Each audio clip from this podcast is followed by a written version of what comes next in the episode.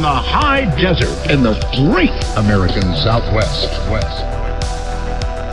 Welcome to Coast to Coast AM. John, welcome to the program. It's good to have you with us. You're with us. You're with us. You're with us.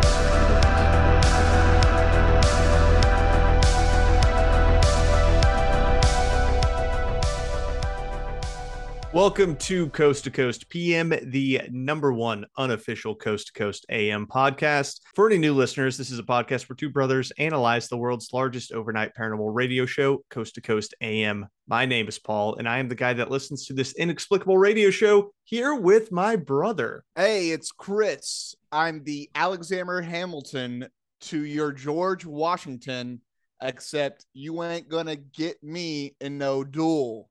Oh, little little Hamilton throwback. It Little seems like Hamilton throwback. little So- Lin Manuel today. I love it. yeah, Yeah, yeah. So there you go.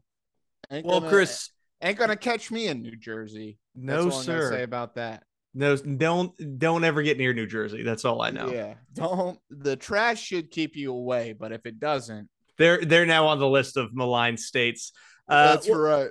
Chris, there's there's a reason why I brought you on this call today, Okay. and it's because we have an episode. Uh, okay. What's the episode today, Paul? So today we are going to be covering ancient weapons of mass destruction built by aliens, wormholes and stargates, and then we're going to wrap up with some listener calls, including one guy who claims to have used Nordic rune magic to turn himself invisible. Whoa. The Invisible So- Man. we got some interesting things on. This is going to be mythologist William Henry. Uh, he is a Nashville-based mythologist, which is apparently a thing. Hey, shout Uh, out to Nashville. Yeah, great, great city there. Uh, Art Bell interviewed him on September 2nd, 2006. So this was one of the many times that he retired and then came out of retirement and then retired again. Okay. Um, now, quick I note. mean, here. they're, they're the lineup. I would want to come back and talk about this. Yeah, that's fair. This is a great lineup of stuff. you, you, who doesn't want to do all these things with this Yeah. guy? Uh, and- Ancient yeah. alien weapons of mass destruction. Are you kidding me? yeah, dude, and Stargates. Yeah, Come on. dude. Well, Wait, are you, do you mean the Kurt Russell early 1990s film? I was going to say that's actually an important caveat here, Chris. There there are two different types of Stargates, right? The first one is the very real Stargate project, which was a secret government program designed to create psychic soldiers. Okay. So basically Stranger Things, right? That was all Right. real. That was called Project Stargate. And then there is the 1994 science fiction cult classic film starring Kurt Russell that is about interdimensional portals that were left by aliens who came to Earth to become gods. We're going to be talking about the latter. We're going to be talking about alien god portal beams. Yeah, this is Kurt Russell Stargate. mode. Yeah, Kurt Russell kicking alien butt 1990 style. dude. Which also spun off into multiple TV series, including Stargate SG1, Stargate Atlantis, and Stargate Universe, the latter of which only lasted one season, sadly, but it was actually pretty good. So uh, I was apparently the only person who watched it, is what it yeah, like. Yeah, you may have been. I was I was the one viewer. But before we get into any of that madness, Chris, We, we got Tim Binnall, dude. we got to see what Timmy's Don't up to. don't short sell Tim, dude. We got to see what Tim is up to. Tim, yo, Tim gives us some of the best content. You know, I love too. At the end of every episode nowadays, George Noory shouts out Tim Binnall, and it just it warms my heart because I'm like, he's getting the recognition he deserves. Do you think that's because of us? I don't know. I don't know. I bet that's because of us. I mean, we're giving the love to Timmy, dude. We are. I wonder if, if he has a Google alert set for his name. We've definitely popped up on his feed. Multiple Um, times. I'm also going to say non-zero chance that Graham Hancock is also aware of us because based on the interviews I've watched, that man definitely has a Google alert on his name. Uh oh. So just saying, we Graham- love you, Graham. Graham may be Graham. listening. Well, this this episode kind of reminded me of him a little bit, uh, yeah. but it brought in the aliens, which he's missing. He doesn't. He hates the aliens. he hates the aliens, but that's my favorite part. It's like he takes out. It's like if someone read to me Harry Potter and took out the magic. It's like what? Get what- out what of here. doing? What are you That's doing? a trash. That's a that's a trash statement. Anyways, Tim Binnall, Thibodeau. coast to coast, AM blog. hitting us with Exorcism at Bible camp sparks outrage. Okay, okay. Wouldn't that be a good place to get an exorcism?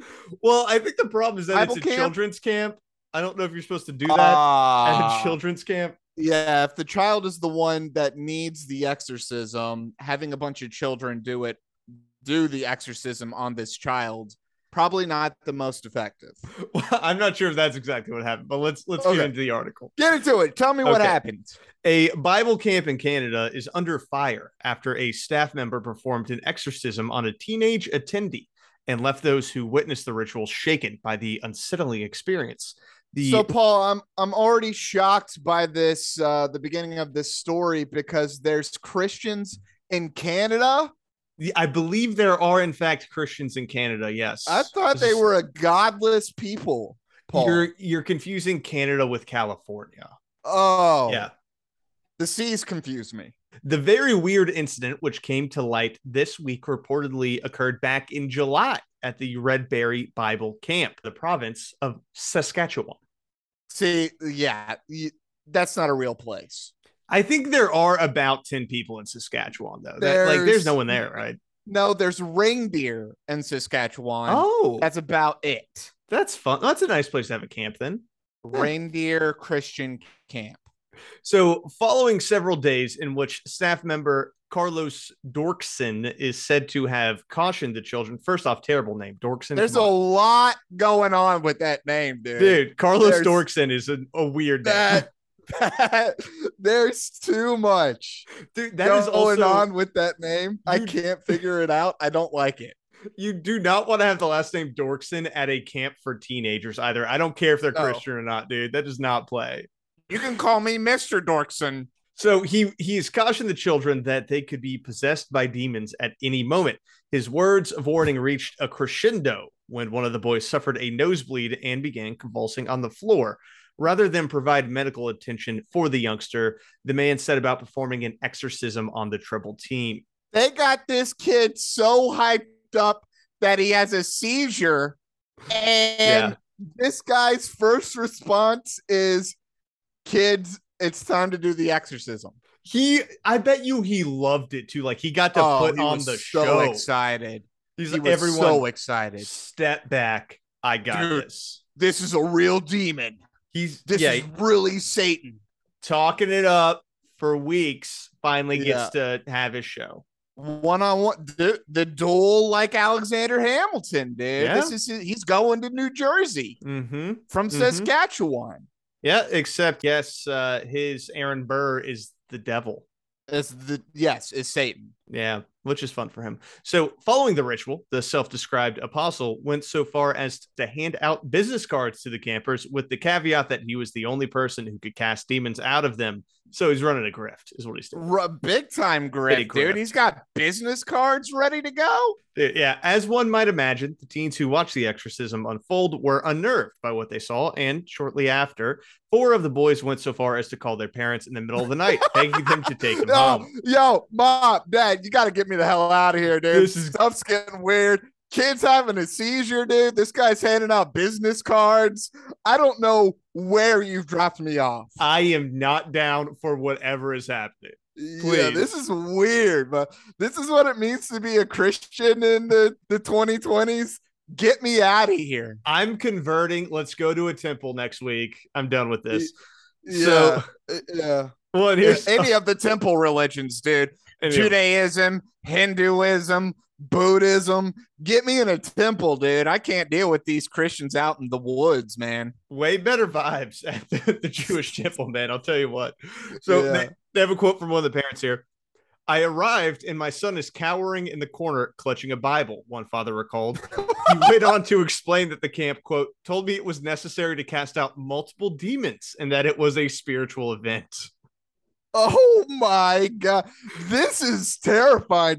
These parents did not do their homework No. because here's the thing: people like this can't hide this. hmm You go to websites that people like this run that they've created, you know it immediately. You're like, oh, this is this is an insane person. Yeah. The, This- Yeah. This is a mentally unwell person who has lived their whole entire life on the internet. and that's why you have to quality check your Christian Bible camps, guys. Got okay. to. Always because like you said, if if, Especially yeah. in the middle of nowhere, Saskatchewan. if this is the type of individual who is going to see a child having a seizure and say, "Let me do an exorcism," they can't hide that in conversation.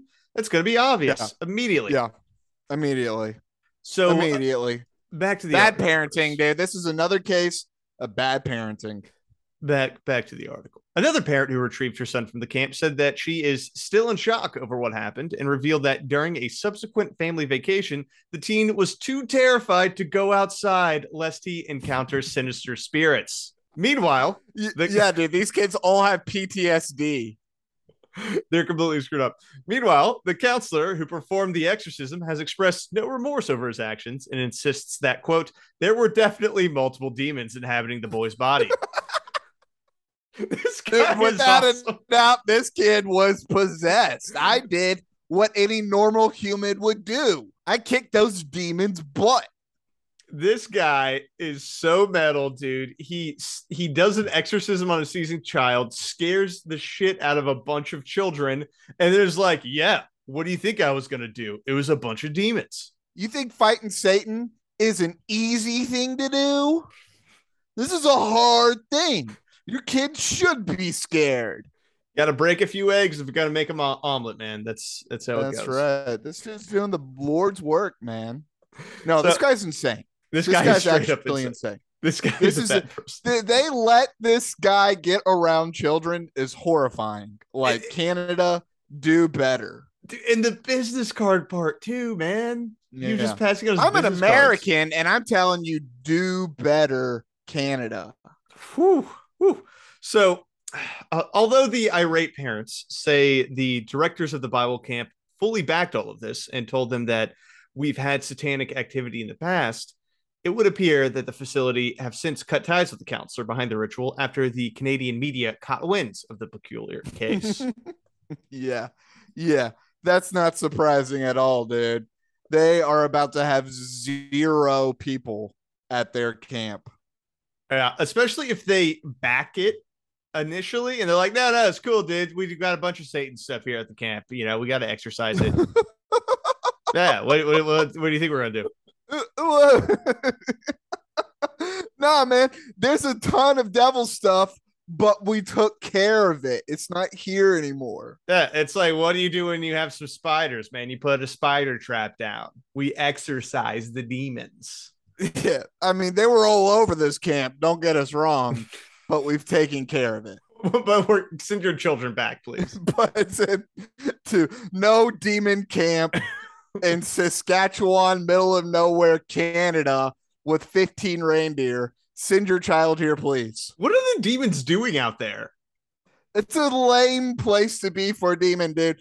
I would rather get haunted doll duty than get Saskatchewan duty, dude. Was that a, was that what episode two throwback? I think The yeah, whatever Yeah. we did, the the British dolls, the dude. British Doll Museum. Yeah, that's Yeah. uh that's a good one, man. That would be better. At least you get to hang out in a house and not with reindeer and get peed on, probably.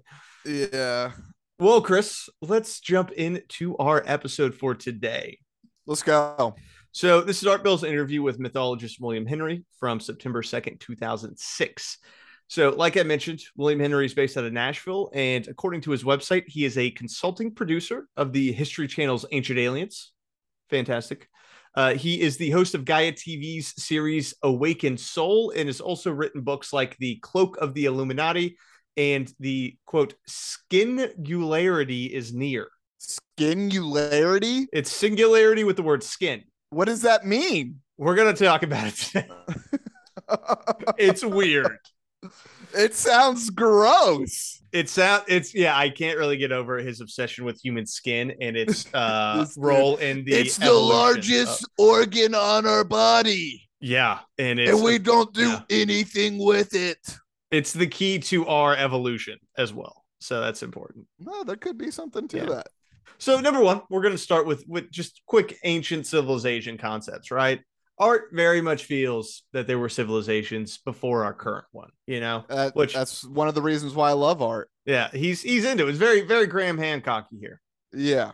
somehow the civilization that we all see around us right now, um, and we assume it's it's been the only one of its type, um, has not been. I have this feeling that uh, there were there were days in I don't know millennia gone past when there was another civilization here and something managed to wipe virtually almost all traces of it away. Do you agree with that? Oh, I totally agree with that. I think that uh, that likely many many people believe that as well. It's an it's an intuition. It's perhaps even for some a past life recall. So I do like the idea that there is a past life recall of ancient civilizations. That is kind of fun. Yeah, that is fun. That's kind of that um that old idea of there's like genetic wisdom Mm-hmm. and that a lot of our basic survival skills are almost inherently with us. Mm-hmm. Like Assassin's Creed. Yeah, inside the DNA. Yeah, you got to unlock it in the uh Anubis, whatever that super machine was called. So yeah, so we got we got ancient civilizations potentially, right? Yeah. And art pivots the conversation pretty immediately to ancient WMDs. So so those ancient civilizations, they had to have a way to destroy themselves, right? yeah, Oh, of course they did. yeah, and it's 2006. WMD still hot topic. Yeah, hot topic, baby. Still hot, hot. topic. So, what evidence do we have that these ancient civilizations had WMDs? Biggest one, Chris, one of your favorites, the Ark of the Covenant. Let's go. Well, you find uh, the the mythological record, the scriptural record offers insights into that question. Uh, you you have references to actual devices. For example, the Ark of the Covenant is considered to be a holy object, but it in fact is responsible for as many as 65,000 deaths. That's a weapon of mass destruction. And so when we, we look to stories like that and we compare them with the historical record, it suggests that that's uh, a good possibility that that device was in fact used as a as a weapon. Which 65,000 deaths back then, I feel like was, you know, half the population. Yeah, dude. about right. I mean, that's a that's a that's a huge amount of people. Where does he get that number from? I don't actually know. I was trying to figure that out. yeah, it killed sixty five thousand people. That's oddly specific. He doesn't, he didn't clarify that. He just kind of dropped it Where and kept did going. you get that number from? now, he did dig a bit deeper into what exactly the Ark was. So I- yes, I, I know we discussed the Ark of the Covenant very briefly during our second Graham Hancock episode, but he he digs in a bit into what we were kind of extrapolating on, which I Yeah, think we- validates our theories. okay. Let's go. Well, the Ark of the Covenant is considered to be simply a golden box uh, about the size of a coffin uh, that was lined with gold inside and out. It, it, the key point in considering it to be some form of a weapon system involves the, the two tablets of the law that were placed inside of the Ark of the Covenant. It's widely believed by scholars that these these tablets may have been in fact radioactive. They were the source of the of the the death beams that came out of the Ark of the Covenant. And they talk about the protective clothing that the priests wore. They talk about references in the Bible in the in the Old Testament to figures who actually touched the Ark of the Covenant and fell down dead. So I wasn't that far off. You weren't were that far about off. You were not that far off. I was pretty dang close. yeah. I would push back on uh William Henry's uh statement that you know a lot of scholars believe this. I'm not sure how many scholars think the Ark of the Covenant was nuclear, The, the vast majority of them believe it's a WMD, Paul. Yeah, I, I mean, apparently, The- I will say though that your description of the Ark of the Covenant was very strikingly similar to this guy's. Uh, I I have never heard of this man, so we're reading the same people. Yeah, you're you're in the same hype, dude. But Yeah. I I do find that kind of interesting though, the idea that there are two radioactive tablets uh, that shoot out death beams.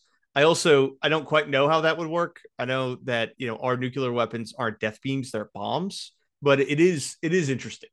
This is a more advanced technology, Paul. That's how it's able to be done. That's true. And then it just shoots at a right. Well, it's more controlled, I guess. Yeah. You're not destroying the entire area and like laying waste to it. You can, you know, just kill the people that you want to He kill. doesn't say how big of an area he destroys with that 65,000 people. I mean, back then, dude, that could have been like all of a country. that would have been Europe. Yeah. That's true. There were a lot less people. Uh, oh my God, dude. Yeah, that could have taken out whole swaths of humanity. Well, but here's the thing, dude, is where did the ark go, honestly? Like, where is it? I told you in a church in Ethiopia. I don't know, man. I don't know. Well, here's here's one thing that we do know, Chris, is that in 2006, Bin Laden was going after the ark. No, he wasn't. And they talk specifically about Osama bin Laden as being a key figure who may be presently attempting to step into the shoes of the Mahdi and actually be the one who will locate the Ark of the Covenant, which would have disastrous effects on the world stage if that were to happen. Dude, it is so hard to even go back to that ta- 2006 mindset, dude. Yeah. It's it's almost impossible to do it. I mean, it was 5 years after 9/11. Uh, You know, we were still bin Laden brained it sounds like. It just it sounds so ridiculous now. Oh, it's it's hilarious. And throughout this episode, I didn't include this part, but later on, we're going to touch on the sword of destiny, which is the sword that killed Jesus. And uh, apparently, it's it's theorized, right, by, by folks like William Henry that uh, Saddam Hussein was attempting to recreate the sword of destiny. So then is like, well, maybe that's why we thought he had WMDs, is that we caught their chatter. And his WMD was actually ancient alien technology. I'm like, wow, we are reaching here, but we are. This is a reach dude. But also that's what makes art great dude. I love that like this is the reason why i love conspiracies and and paranormal because of the what if game. I love the what if game. It's a fun game. If you gotta just sit back, relax, and, and let it happen, man, it's a fun game to play.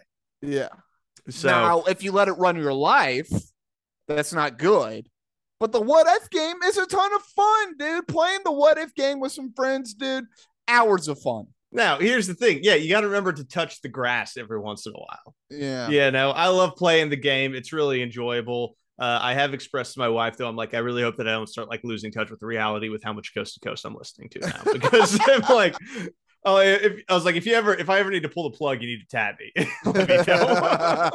Me you mean double tap in the head?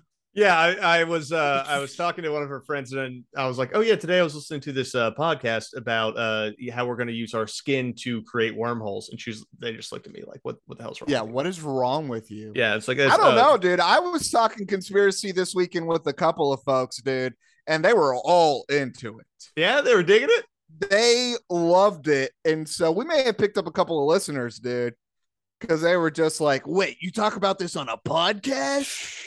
That's all we do, man. That's all we I was, do. I was like, yeah, man. I talk about a lot of it. Project Edgewood, holler at me. Get Want it talk done. Bigfoot? I got you. Yeah. Speaking of which, if you're enjoying the podcast, uh, do the Lord's work and share it with a friend. Nice. Spread the good news. Yeah. Well, here's the big question, though, Chris. We Let's have go. these ancient technologies. Where did they come from? That's a very good question. I, I guess it depends on who you ask, but this guy says what, Paul?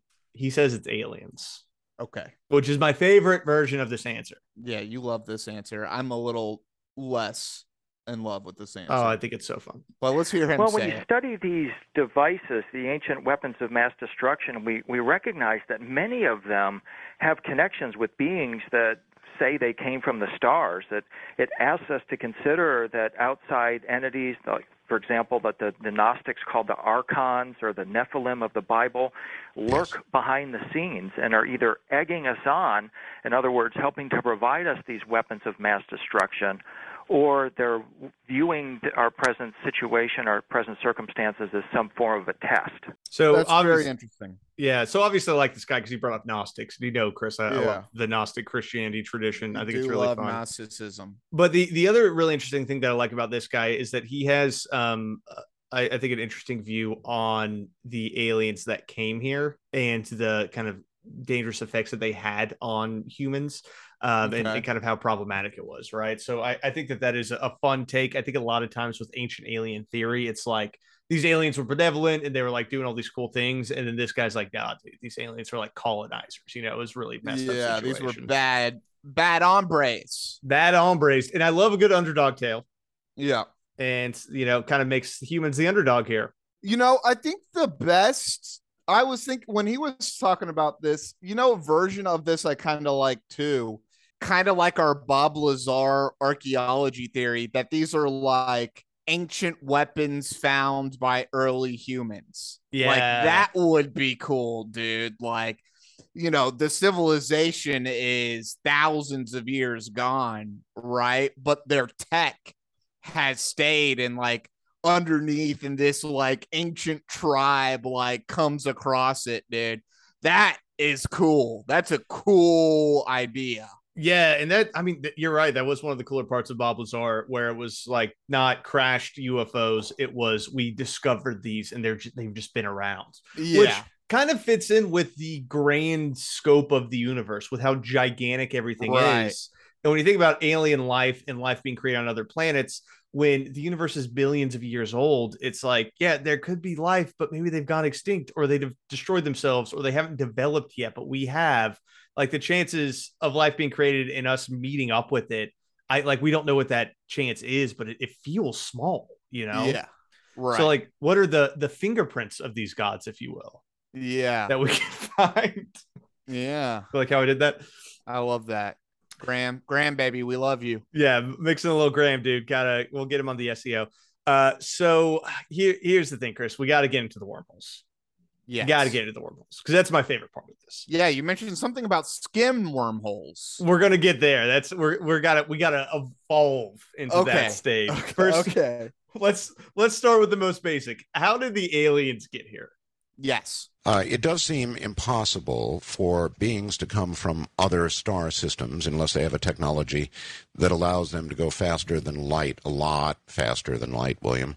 But uh, uh, somebody coming or something coming from another dimension or through a wormhole would seem to us uh, every bit as much uh, a star traveler, an alien, as if they had come from another planet. So, how do you feel about this So really, the idea is wormholes are where they're coming from. So Yeah. what's That's what's, interesting. Yeah, That's interesting that Art believes wormholes go into another dimension. That was kind of an interesting little uh, belief that he threw in there, and not that a wormhole could be to another planet.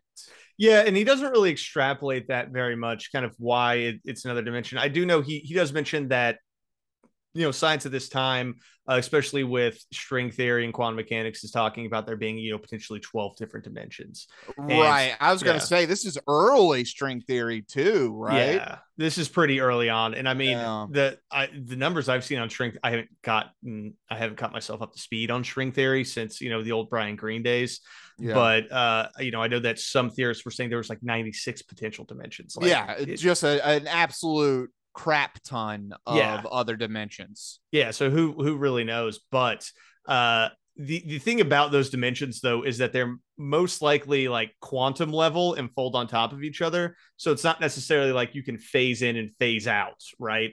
It's just like an additional dimension that makes string theory work in a lot of cases. So I don't know how possible that would be. I doubt that that would be very possible, but it's it's a cool thought, you know. It's a cool thought. Well, what's the evidence for these wormholes, Chris? And this is why I kind of like this guy, why I think he's kind of fun, is because he brings the ancient documents, by which I mean ancient carvings on Egyptian walls, hieroglyphics. Is that what we're looking for? Yes. Let's get into that.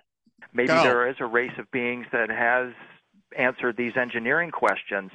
As I look back in the ancient record, the, the primary uh, source of inspiration for me is the visual record. Art, I'm, I'm just astounded at when you, you look back at various, for example, Egyptian depictions of the gods. They show the gods, Ra, for example, riding on his ark or bark of the millions of years, which he sails into eternity. And very often, Ra is shown on this ark sailing into a gate of stars. And I, I call that a stargate. So we There's got a- there. Dude, there's a lot of weird stuff with the Egyptians, man. There really is. Dude, they loved the cosmos. They really did. And it's weird. It's like a weird amount. Yeah, that's and that's the thing. This is where it, it is quite literally the movie Stargate with Kurt Russell is that it Right. was the the Egyptians were worshiping aliens that came Right. to Earth and were coming in Stargates. Uh, and then they became their god. Specifically, Ra was the bad guy, I believe, of Stargate. Uh, we even we had. Do you remember the Sega Genesis game we had of Stargate growing up? Yeah, we cool. had the Stargate game. It was Yeah, a great that's right. game. but but it's and you get tastes of it right because in in the bible in the old testament we learn about the jews being enslaved by the pharaoh and the exodus and all that stuff and it's kind of in the movie they kind of play with that in that they did take humans back to their planet Mm-hmm.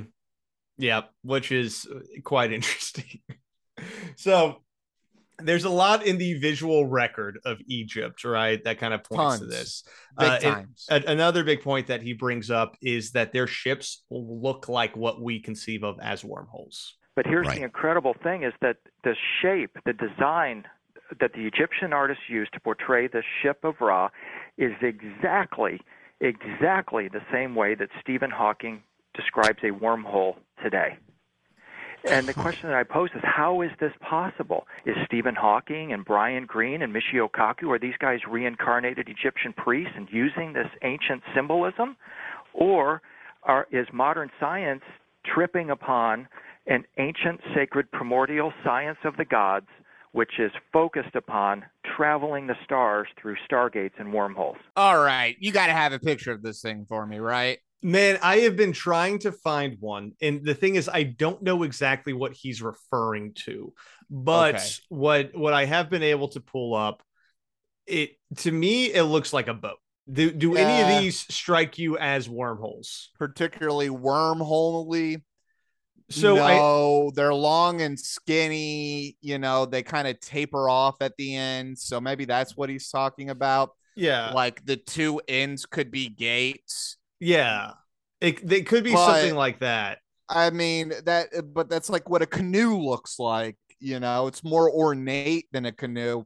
So that's definitely he's stretching it a little bit for me. Yeah, I, I do more also think- yeah. interesting there's more interesting things that the egyptians did that are more like alien and space related like there's like actually like semi portal things that the egyptians did hieroglyphics and drawings of and like let's talk about those not like the Ra boat Yeah, and it's it's a thin canoe that kind of reaches up and gets a little bigger at the ends, and then it's there's stars behind it. But it's like, yeah, that could also we'll be. put a it in the show notes ocean. if y'all are interested in seeing it Yeah, so that that's what he kind of gives us a, a description. It was kind of disappointing when I was googling it, so I don't know if there's another thing that he's talking about, but I couldn't find it.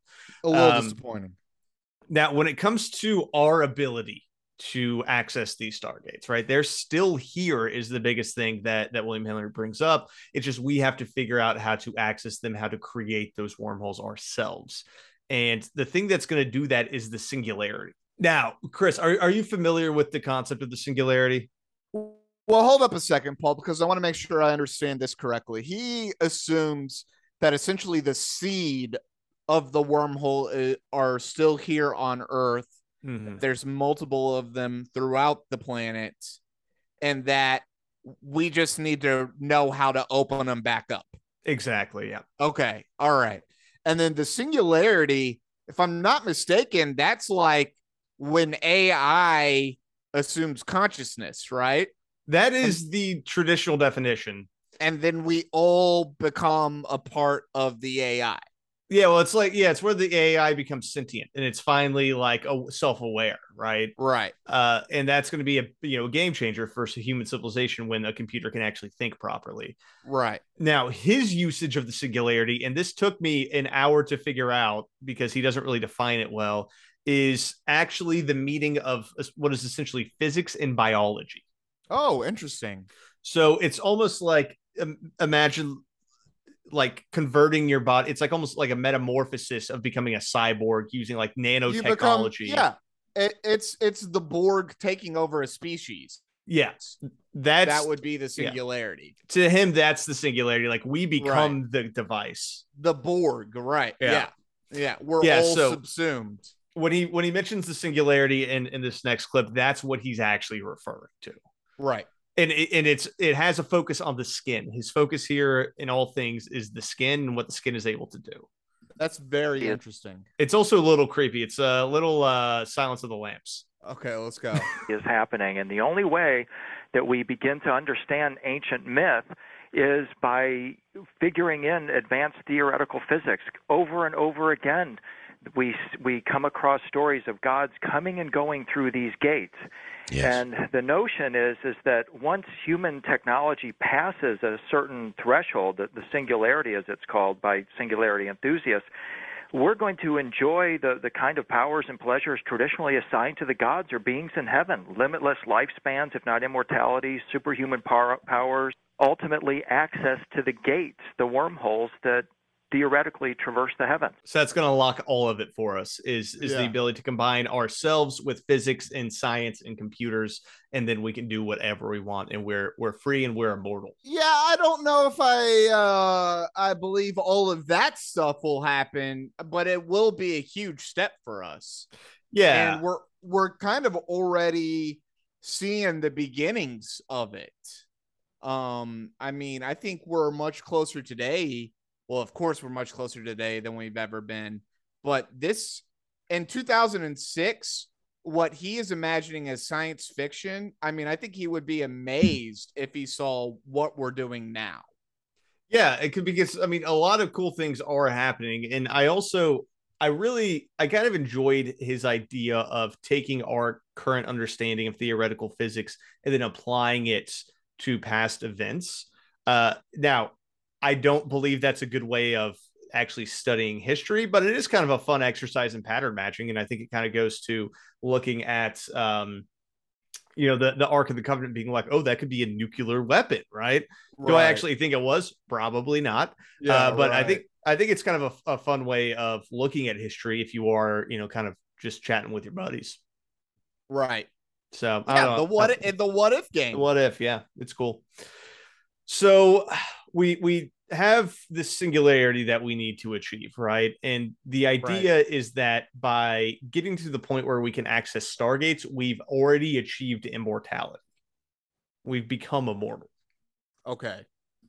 modern science focuses uh, on the out here. They focus on uh, how are we going to find the exotic matter that's going to open the throat of the wormhole? How are we going to protect the human going through it? The difference is, is that the ancients focused not on the exotic matter and the wormhole itself. They focused on the transformation of the human preparatory to entering that gate.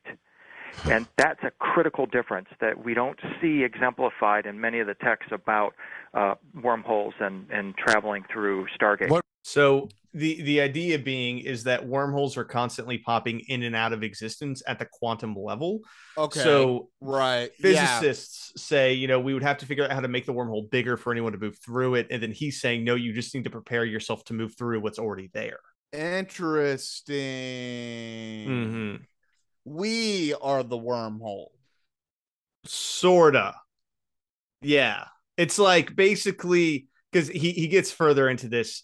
Human consciousness sits inside of like one point in our body. And what we need to do is be able to transfer that point of consciousness through the like quantum wormhole that is already popping in and out of Ah, existence. And then yeah, we can traverse dude. the universe. Yeah, this was the thing about string theory, right? They one of the things that had to happen is that there was always these like micro black holes forming. Yeah, it's just popping in and out, popping in and Yeah. out. Yeah, and showing so, up all the time. But so instead of black hole, it's wormhole. Yeah, And, it's just you know. And honestly, they may be the same thing. We don't know, but that's very interesting. yeah, so he's got some fun ideas, I think. You know, he's got some fun ideas. But yeah, it's he is leaning pretty heavy into the into string theory though. yeah, he seems to have really yeah, I'm sure he read some Brian Greene books, you know, uh Elegant Universe, and was just like, This is dope. And then started merging that with ancient aliens. Right.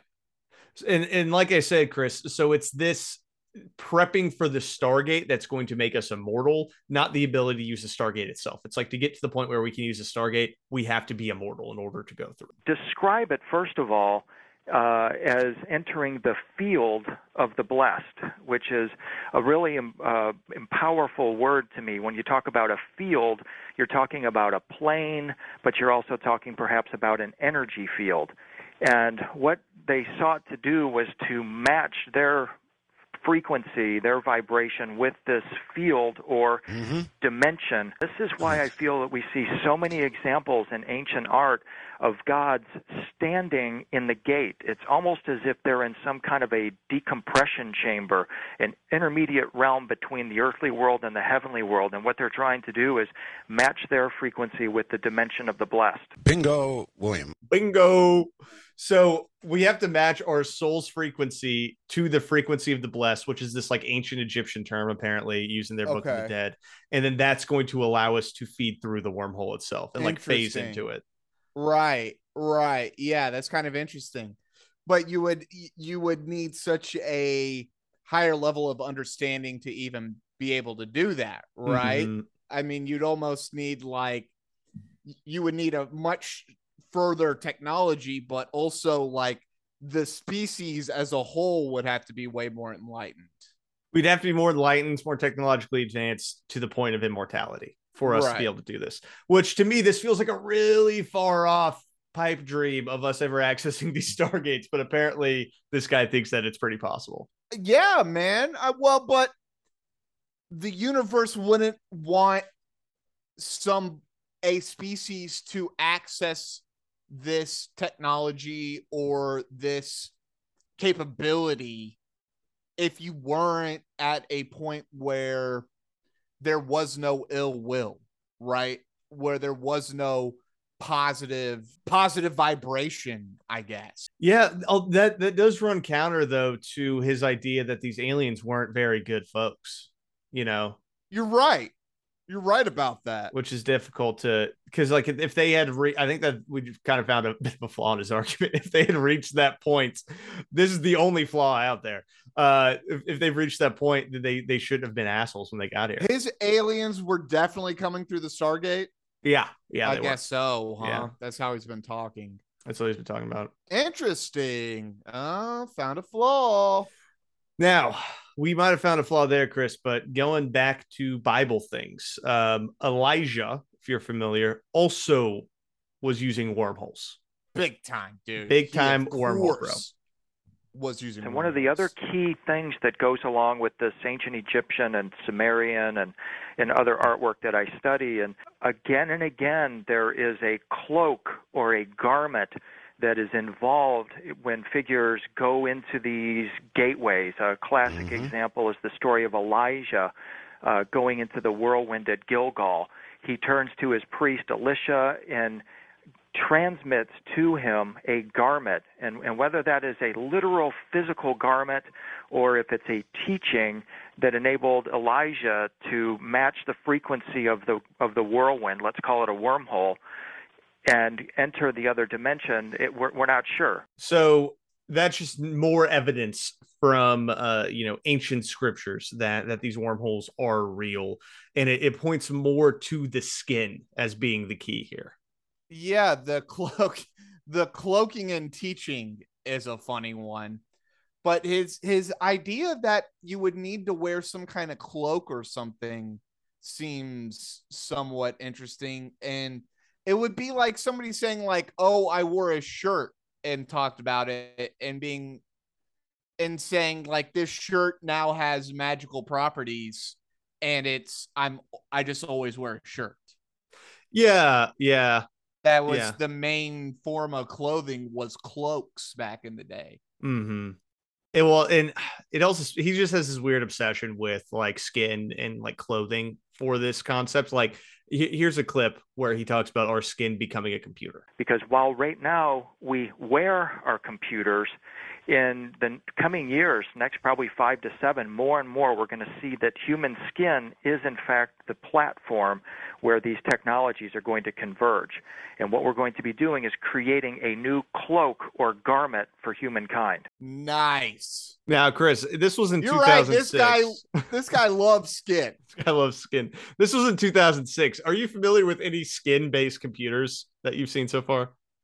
What I think he didn't see properly happening was that we as humans don't like surgical stuff.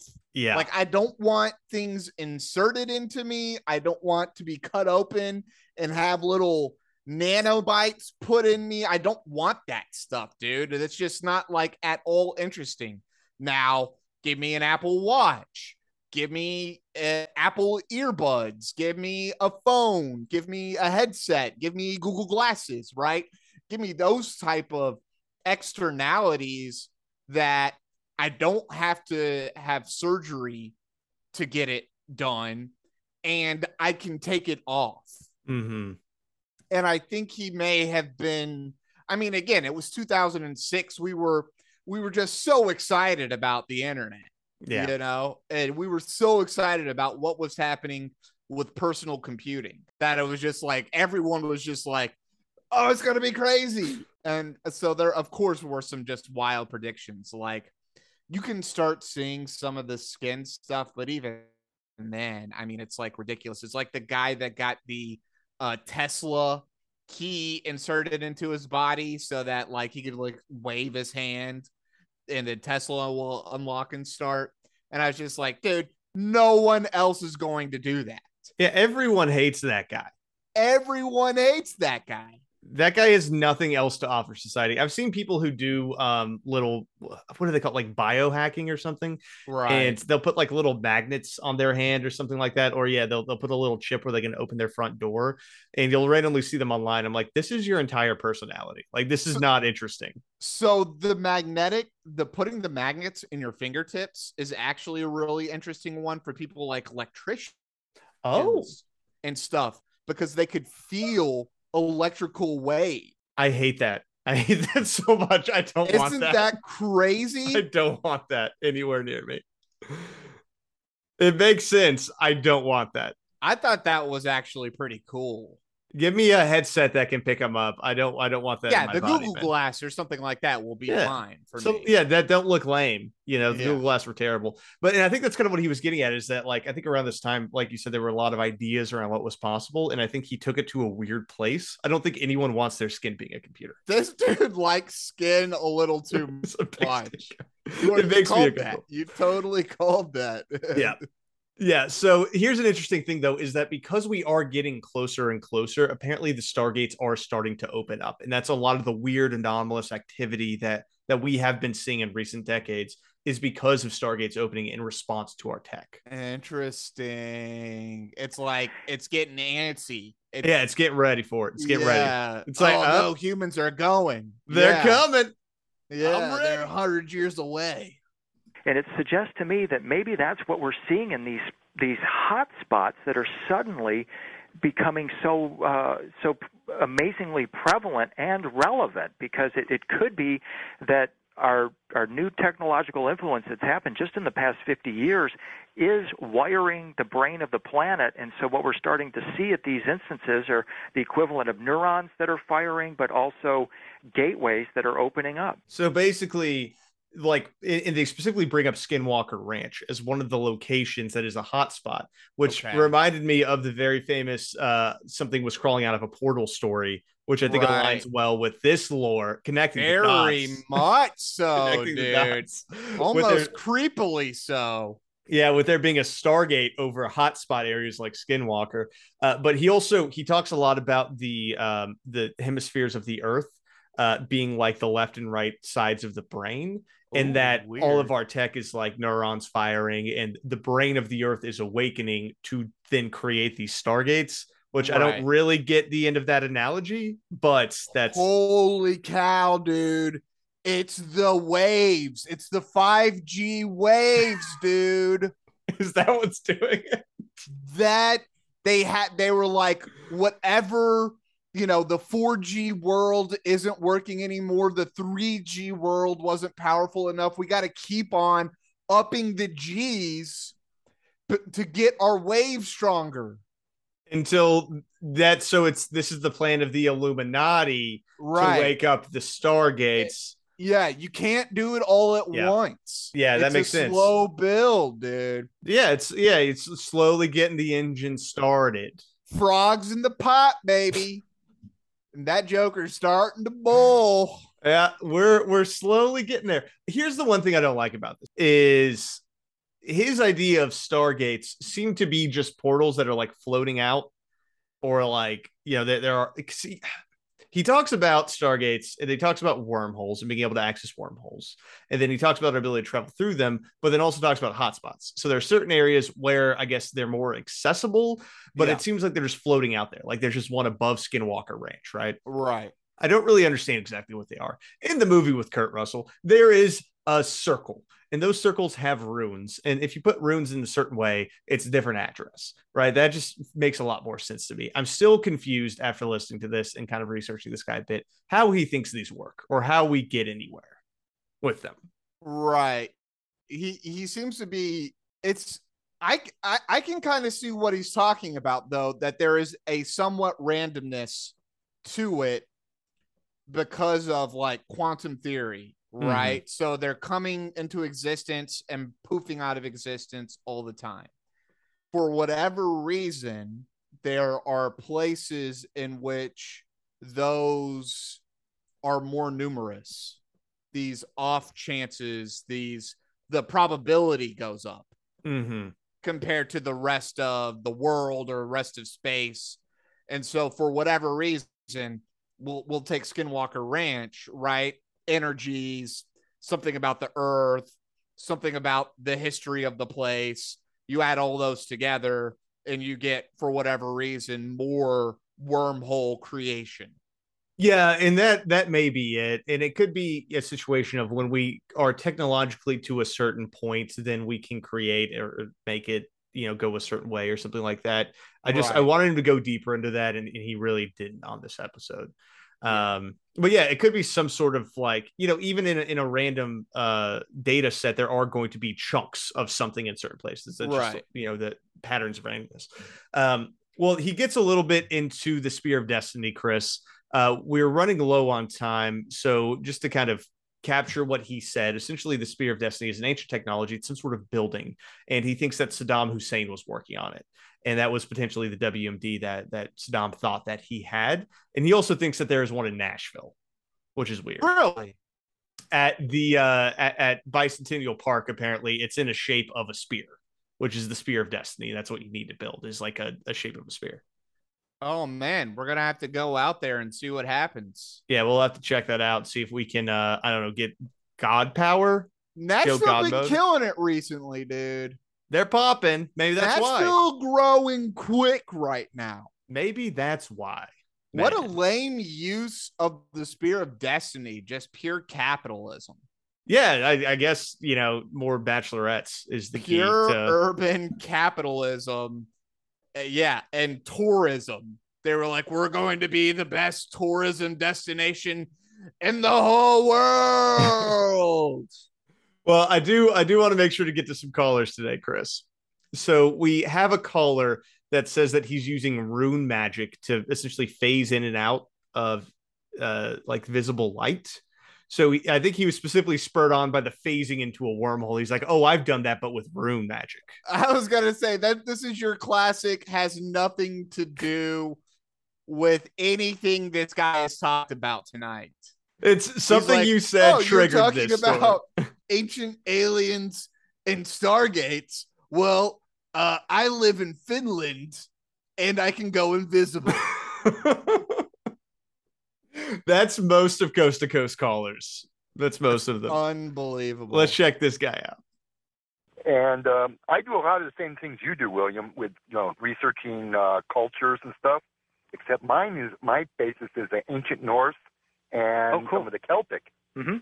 I was doing some Galder, which is uh, rune magic. After the ritual, everybody left, and me and the other person who was doing the other part of the ritual we stayed, and then we walked to the hall. Well, the interesting thing was we got there before everybody else did. And what they saw was two shadow people walking down the path to the hall. Galder, the rune magic, is all about uh, intonation and changing your body frequency. Mm hmm And so, Yeah, that's that's exactly what we've been uh, talking about, actually. so we were able, actually able to change our body frequency, enter another state where we didn't leave footprints in the snow. Went invisible. Okay. So I can see a little bit how he made the connection. There, there was a tie. It wasn't see it. super relevant. it wasn't super relevant, but I can see how he's saying like because of his knowledge of magic, he was Mhm. able to manipulate the plane and stuff like that. So I'm gonna give him I'm gonna give him a little bit more benefit of the doubt on that one. I Now, I- have made fun of him. I do also love this thing of changing the body's frequency. What the hell does that mean? Like, actually, what does that mean? Like Well- the the way your atoms are vibrating? Yeah, something like that. I would imagine. I, I imagine that we do have wavelengths that come out of us and that they probably can change under different circumstances. Like me at rest is a much different kind of body mechanic as me super agitated and angry, right? And so I imagine that you can read that through different ways. And so learning how to you know, I think people who who do yoga or people who do like deep meditation are changing their frequency. Yeah, which that that makes more sense. I don't know if that can make you invisible though is the biggest thing. I don't I don't No. understand how that would happen. But yeah, like there's you probably some sort of like yeah. Eventually? Eventually, yeah, I think you know, I you could probably figure out how to uh, cloak yourself. I don't know if you could do that with meditation. I'm going man. with eventually. If you understood the language of God and like could like feel the individual atoms inside your body, I think you could do it. You know what, Chris? I'm going to give that to you. If God is real and you can understand his language and you can feel your individual atoms, you could probably get invisible. You could So at that point, you could probably go If that's what you really want to do, Yeah, you could totally do it. you could totally do it at that. Uh, If you're there, if you're th- that Super Saiyan dude, yeah, you're good. Um, so one last caller, Chris, to wrap things up. And this is one of my favorite things about going back to the old episodes. What is up with 2012? Yeah, dude. Where what what's going on? What was going to happen, man? What do you think about the whole 2012 um, golden age theory? We? Is it a golden age or apocalypse or neither?